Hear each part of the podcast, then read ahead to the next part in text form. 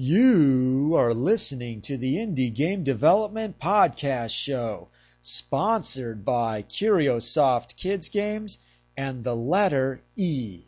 Visit the Indie Game Development Podcast site at www.indiegamepod.com.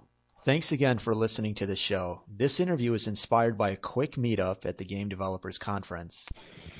Hi, I'm at uh, GDC and I'm at the IGF competition, and this is the student showcase. Uh, how about you introduce yourself?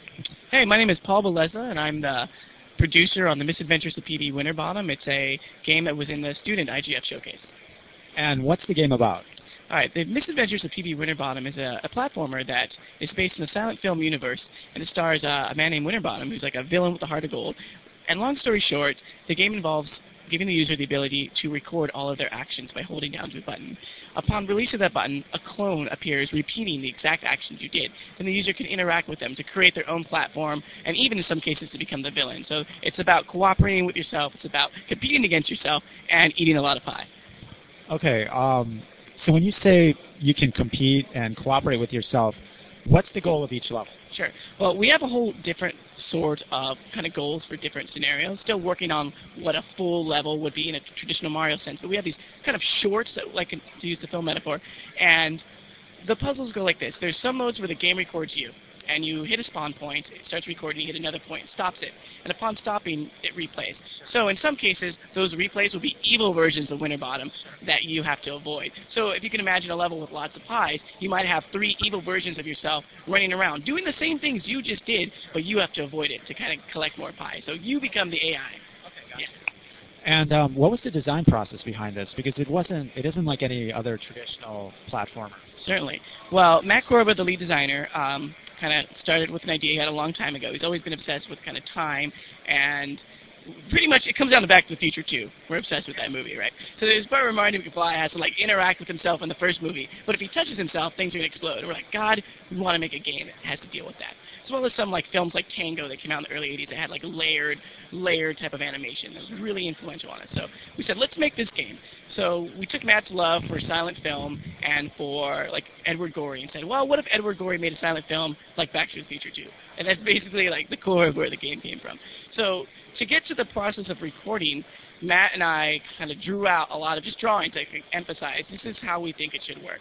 And that was still very confusing to people because very much in our heads. So we go, okay, you know, the only reason we're going to get this across is if we make some prototypes. So Matt, who's not a programmer, taught himself enough Flash to demonstrate that if you walk a certain distance and hold a button, you can record it and play back. Once we got that, people understood right away what we were going for. So from then, we just kind of kept prototyping to get like the basics of the mechanics down, and said, you know what, I think we have enough to uh, recruit a team with. So we put an open call at USC and just had students come in every week, and whoever stuck with us through the summer became our team members, and we just kept prototyping in Flash until we got to where we are now. So, so you would define the process then as constant prototyping, constant experimentation. I mean, did you work on the same project at the same time, or or you know all through, or were you working on other projects at the same time to give you a different perspective? Sure. Well, um, I am also a master's student in Matt's program as well, so I have to do my own thesis.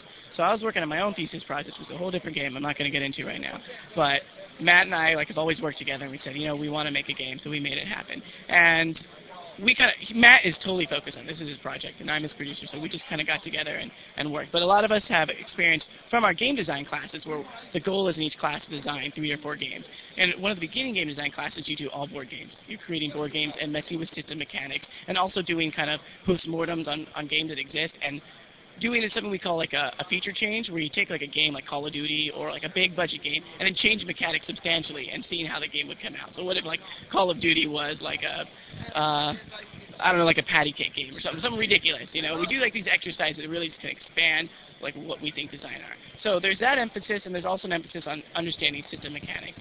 And we're really taught to design on paper over and over to get your basic system down. Because there's no point in like creating a software prototype when you don't know what the rule set is. You end up spending a whole bunch of time, money, and you're wasted. So it's best to get it all on paper, then slowly get into software with basics, the basics, and just get that core system there, and then layer on and layer on, and that's when you talk about designing on paper, what do you mean? Do you mean paper prototyping, or do you mean something entirely different, just writing down the rules? There's that. There's writing down the rules, but we really mean like creating board games or creating like you know draw out sketches of level designs. And and so in some cases with we did, we had literally we had like a sketch, like a poster piece of paper, and like kind of jumped Winterbottom through like the levels and stuff. But that's very arduous. It's very difficult. So it was really crucial to get like a level design tool with the Flash editor to like help us change those papers into reality and see if it really worked. But yeah, board games and uh, drawings really help. Did you test the board games out on a lot of users? I know you said that you tried it out a little, but it didn't work as much. We we did uh, we did it with our like core team members and like our friends, but since we're making a platformer, it's just kind of impossible altogether, you know. But uh, in, in other games where we're doing more like a strategy board game or something, absolutely. Like we we do these huge, pretty much the way it works in the basic design classes. You you, you kind of create a board game, and then every week you and your peers like play each other's games and give feedback for a whole semester, and it's really important. Now, you mentioned that uh, you guys didn't know Flash when you first started this. Um, I mean, do you find that was that a hindrance or a benefit in terms of like not knowing, you know, massive programming started? It's absolutely frustrating to know that you can you have an idea and you know what you want to see it, but you can't do it yourself. And whenever you know an idea goes from you to someone else, there's going to be something lost in translation. So, you know, Matt knew it was key for him to prove it, and so he taught himself, and he, he just he had to just strengthen up and do it, and I'm I'm glad that he did. And in retrospect, if I can go back and kind of redo my education, I, I definitely would take some basic programming, but I'm by no means disappointed that I did a whole completely different field. But you mentioned that you did an open casting call to recruit people. Um, did you have the demo before? Did you show them the demo? How did you attract and recruit uh, potential people to work on your project? Sure. So we definitely had like the core idea and drawings and concept.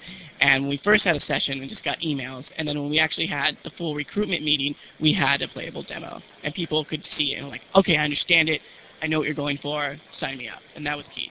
Um, how many people were at the recruitment meeting? And I mean, what was what was the rate that actually you know wanted to do it, and what were their hesitations? So I put up a fly, I literally went around and flyered all over campus, and I just put out a whole bunch of email blasts. We got about 30 kids come in. Uh, I also went to classes and, and advertised. There's actually three game projects that were looking for for crew members, and so all of us combined got about 30 people in there, and um, 30 people. 30 people, yeah, and that was that was intense. And, and what's kind of interesting and hard is that they're all designers. And so we're like, oh, hoping for an engineer, you know, but what are you going to do? Sure. Um, since they were all designers, did you, I mean, I guess, like, did you want to have more designers, or were you still, like, did you have to be very decisive and be like, okay, that's it, we just need engineers? Well, no, we were very, like, allowing anyone who showed up to be part of the team, because we believe I think this worked out very well for Flow. It's really like you just put put it out there, and whoever keeps showing up week after week they're the ones who have the passion, and they're going to learn what they need to do to help you. And that's exactly what happened. And so after the first call, the second call, third call, what I mean, not the first call, but like the second meeting, the third meeting, um, what happened? Like, did people stay with it? How did you keep people motivated? Because it's a, it's a different de- development model than what most indies are used to. So Absolutely. Um, well, basically, we made sure it wasn't about like meeting, meeting, meeting, meeting, and brainstorming, brainstorming. We'd come in, we'd have, we'd just do an update, have some fun, watch some silent films, kind of get into the world, and then we would say, hey, you know, let's just let's just blue sky. And we do big blue sky sessions, and then we would break into individual groups and design levels on our own, and then come back next week and present them to each other, and just kind of get getting the ideas out there. And that was that was a really good process. And you got people got their heads wrapped around uh, the idea of designing. However, I mean, until we really got the software prototype working, that's when it really clicked. Everyone was doing kind of crazy things in, on paper. Someone was like, "We need a monkey," and we'd be like, mm, "All right, they're not going to say no to that." But uh, once we get the engine in, we can re-examine that. And once we did, we're like, "Okay, no monkey," you know. How, how long did the um, the software engine or prototype take to make? And um, after that, was it mostly the designers developing levels on top of that prototype? So basically, Matt did the basics all summer long. Since he was teaching himself, it took him three months to get to get where he needed to get to. But uh, later on the project, a high school kid named Asher, who Matt had taught in a class the summer before, who's just a flash whiz on his own, just grew up doing it. Uh, he's like, "Hey, what's going on?" And Matt's like, "Hey, you want to check out our project?" He came in and revamped a lot of our code, and he was really instrumental. And him and Matt made a level tool. I'd say we got like the full level tool up in uh, October, late October. So about two months to kind of get to where we needed to go because they were still learning the process. But once we got that, everyone was turning out levels pretty rapidly. You also have an interesting visual design. Um, what inspired that, and how did you um, go from this? I mean, I guess that's one of the benefits of not knowing the code offhand, because it would just seem visually extremely difficult to do, but you know, he definitely pulled it off. Can you talk about that? Certainly. Okay, so our starting point was Edward Gorey and Tim Burton. We knew we wanted to make a game that invoked those worlds, and so Matt, uh, he's also an artist, so he, he did some 3D modeling, and he used this really interesting technique he learned uh, somewhere along in our education to get this vinyl look about them, really make the characters come to life. So we would bake those sprites uh, using 3D in Maya, and then we would translate them into Flash, and that was really cool, really quick. You know, it, a character took about like two, three days to do if Matt was working like all day on it, but it, it wasn't that difficult to, to get that. And then, you know, looking at old New Yorker magazines and stuff for like um, the way the environment should look, and it all just uh, came out of that. So. What were some of the challenges that you guys encountered um, aside from developing stuff that that may have like thrown off the project? Well, we actually signed up to work on the project in a new class at USC, a collaboration between the engineering school and the design school called Advanced Game Project. And uh, we were banking that that's how we were going to get our main engineers because Matt was like, I don't know Flash, I don't know Flash, we need engineers. So we, we signed up for this class, we auditioned, we had to do an audition the, the spring before, so we did that, we made it. And we get into the class and we're told straight up by the instructor, like, no one wants to work in Flash. You really should do your game in 3D. We use Ogre 3D, that's our pipeline. And Matt and I almost pooped our pants because we're like, we've done all this work in Flash. We can do it. So we went against our better judgment and said, well, you know, we trust the engineers. Let's try it. So for a month, we were, yeah, we were going, trying to develop this in Ogre. And basically, long story short, we actually had a team working on a level editor in another class, an art pipeline team. It became 25 people, and it became about managing teams. And me and Matt just sped up and said, forget it, we're going back to Flash. We're doing it our way. And that was the best decision we made on the project. Um, were there any other challenges that came up?